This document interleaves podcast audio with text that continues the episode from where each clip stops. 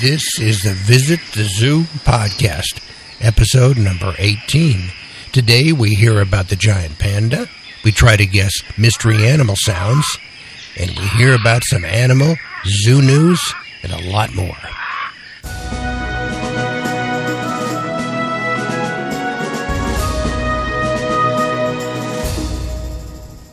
Hello and welcome everybody once again. This is the Visit the Zoo podcast. My name is Frederick Fichman and I am your host. I am also the creator and author of the 120 animal 12 volume Visit the Zoo series available in ebooks, print books, audiobooks, and a new DVD that was just released recently, and of course, this podcast. If you're interested in any of these books, by the way, for wholesale purposes, if you're with a library or bookstore, you can check your catalog at Allied Vaughn or Midwest Tape. Today, we're going to listen to some zoo news. Uh, two articles only today rather than three because of the description of the giant panda, which runs long. We'll only have a chance to listen to two news stories. And then we'll hear some mystery sounds and the description, of course, of the giant panda. We have three primary websites that you might be interested in checking out. The first is our podcast and visit the zoo main website, which is at zooanimals.info.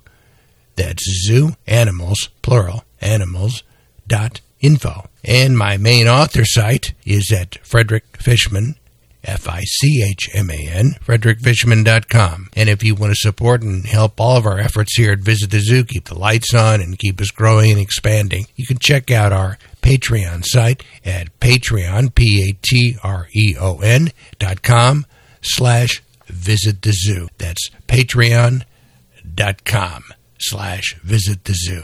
Okay, let's get started.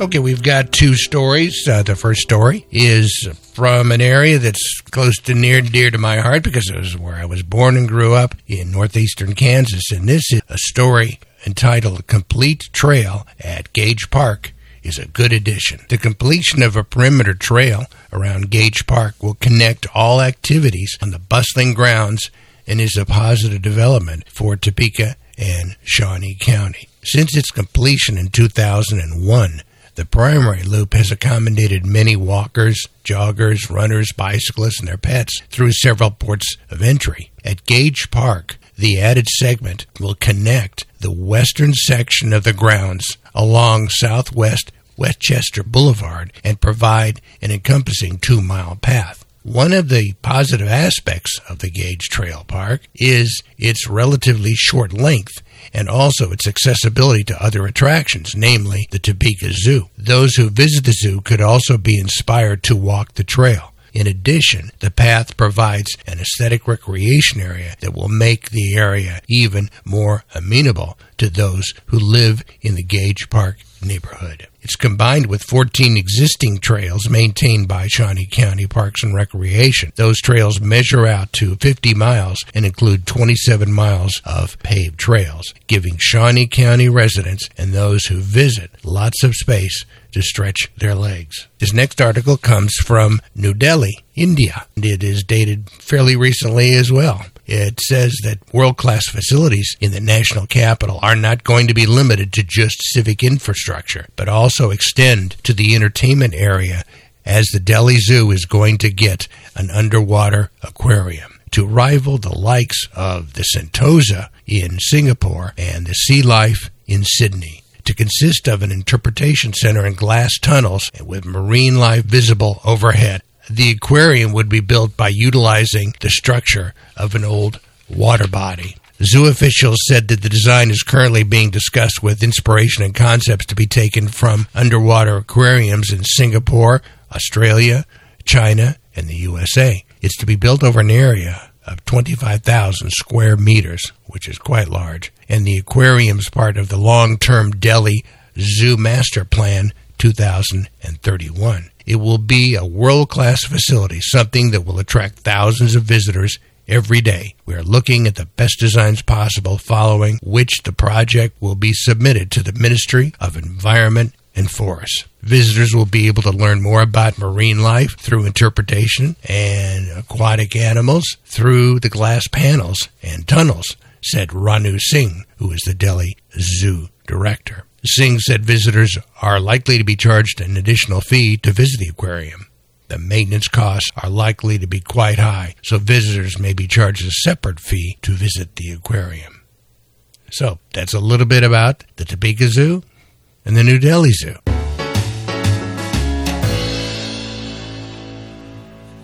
And we go now to our animal sounds, which every single week we try and have you guess what these sounds are and what animals made them. The first two are pretty easy. So let me play those first. And there's two clips for this first animal. So let's see if you can guess what they are. Okay, and here's a little bit longer clip.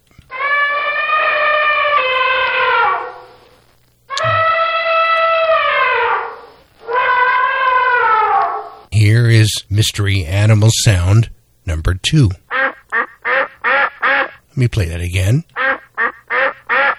This is mystery animal sound number three, and this one's very short, so I'm going to loop it a couple of times. Okay, what do you think? You know that last one? Well, I'll tell you a little bit now in a few minutes. Those are our three mystery animal sounds for today.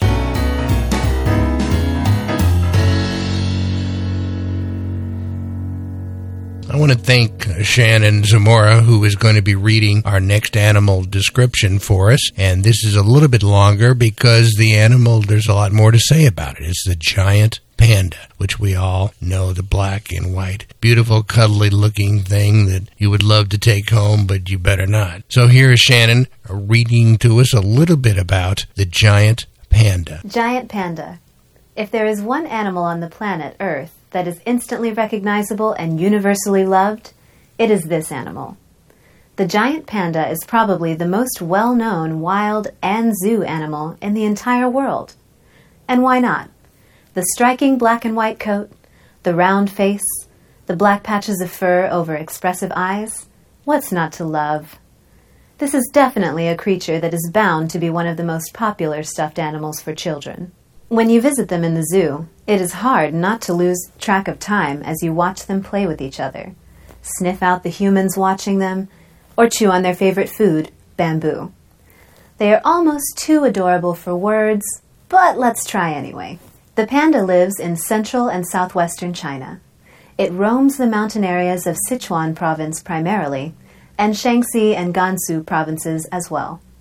The latest count on pandas living in the wild is around 2,000 to 3,000 individuals.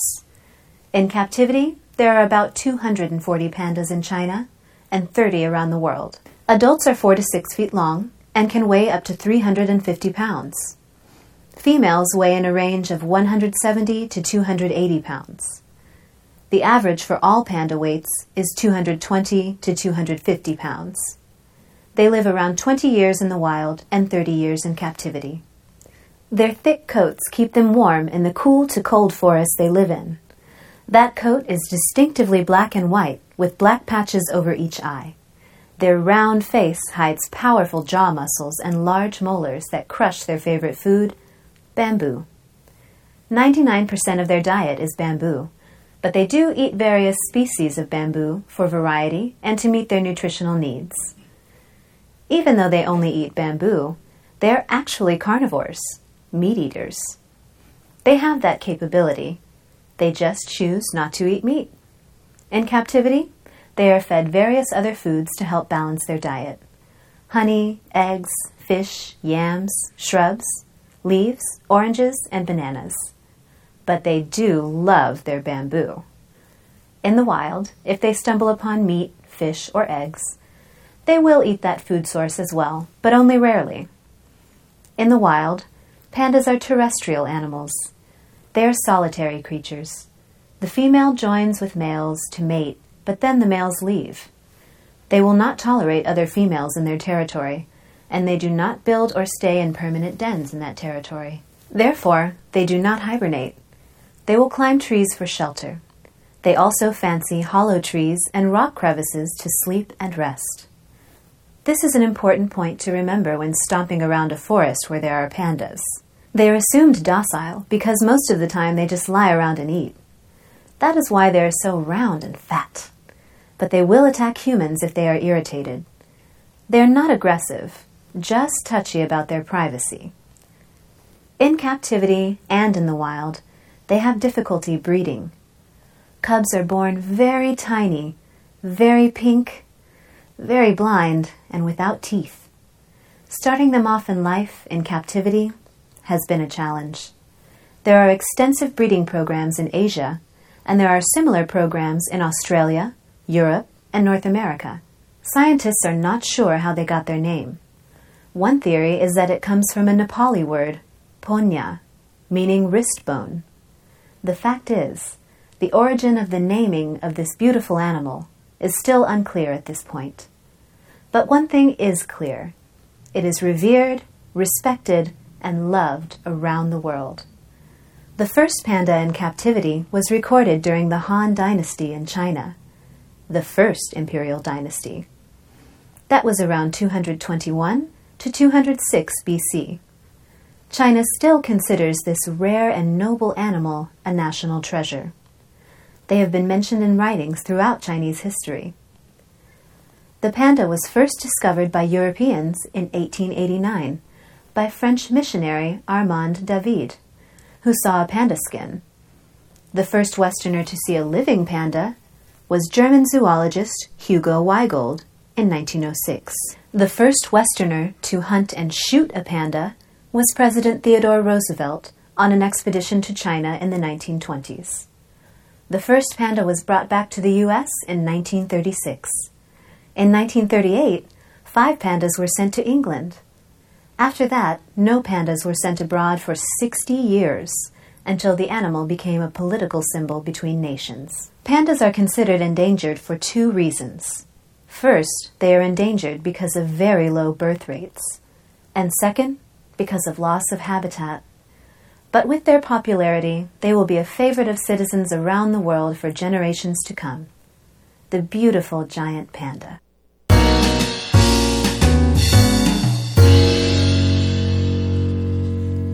And that's a little bit about the giant panda. Let's go to our three animal sounds and let me see if you can guess what animals they were. All right, let me play the first two clips for you.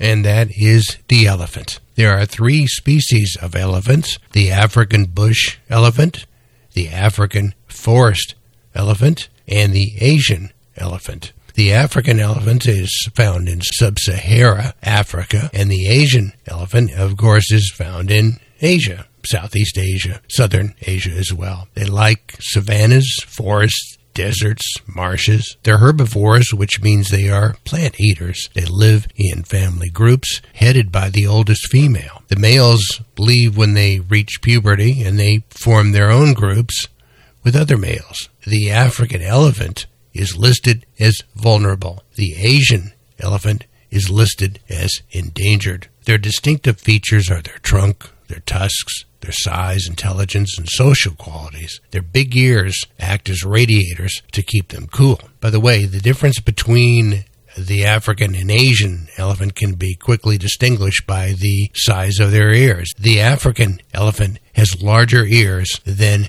the Asian elephant. And that's quite distinctive, and you'll be able to see that in photographs. Their trunks, their distinctive trunks. They use their trunks for breathing, for smelling, for touching, for grasping. Each trunk is constructed with 150,000 separate muscles with no bones and no fat. They're very strong, very powerful, used for work and war, and sometimes mercilessly hunted for their beautiful tusks. In zoos, they are noticeable throughout the world as the dominant feature of any zoo. They are part of our culture and a symbol of strength to the world, and that is the elephant.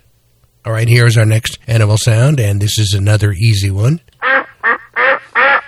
That is a duck. They are in large numbers as waterfowl species, including geese and swans throughout the world. The word duck, by the way, is from the Old English. The male is called a drake, the female is called a duck, and the babies are called ducklings. Their wings are strong and short and pointed for quick bursts of speed. Northern duck males, by the way, have magnificent colorful plumage. They eat grasses, aquatic plants, fish, insects, worms, which they forage for underwater. Their flat beak strains out water like a sieve. They are monogamous for about a year, females staying with males. And females are the ones that make that classic quacking sound. And they're found just about everywhere. The human connection for ducks, of course, is their meat, their eggs, their feathers. They're hunted for sports. And one tip don't feed a duck bread, it makes them sick. All right, and here is our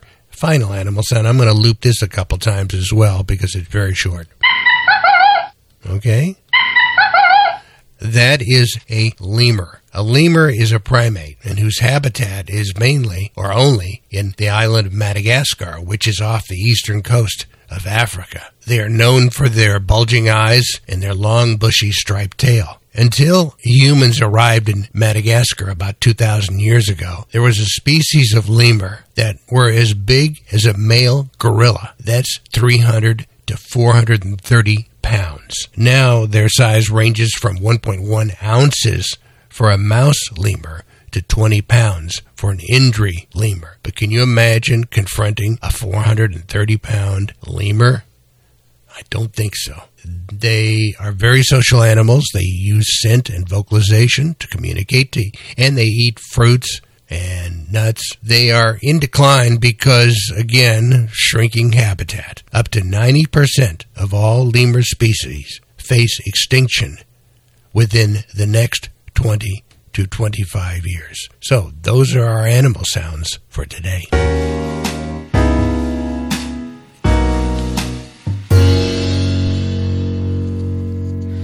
In our final segment here on Visit the Zoo is where I read some quotes or a poem, and today I'm going to read a poem by Herman Melville. Herman Melville was an author who lived from 1819 to 1891, and his most famous work, of course, is Moby Dick, and it's probably a staple of every single junior high school or senior high school across the United States. Uh, Moby Dick is must be read uh, as an absolute requirement. The name of this poem is called The Maldive Shark. About the shark, the phlegmatical one, pale sot of the Maldive Sea. The sleek little pilot fish, azure and slim, how alert in attendance be.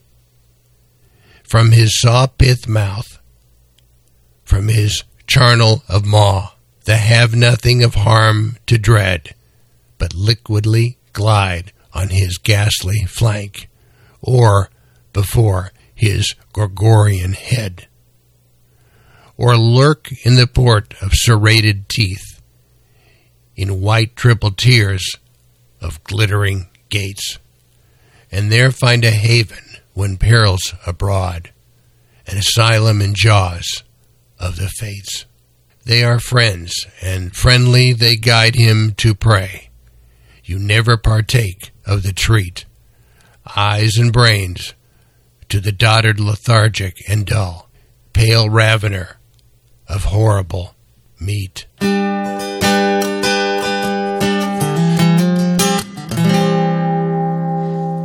That wraps up this episode, episode number 18 of Visit the Zoo. And I want to thank you very much for joining me. It was a pleasure giving you this episode, and I hope you enjoyed it. Next time, we will read more animal news. We'll hear some uh, mystery animal sounds. We'll hear some more mystery animal sounds and another animal full description. Please subscribe, rate, and review this podcast on iTunes. And remember, you can visit our websites for more information, more background information. Our main podcast and visit the zoo website is at zooanimals.info, and animals is plural. at zooanimals.info. My main author website is at Frederick Fichman, spelled F I C H M A N.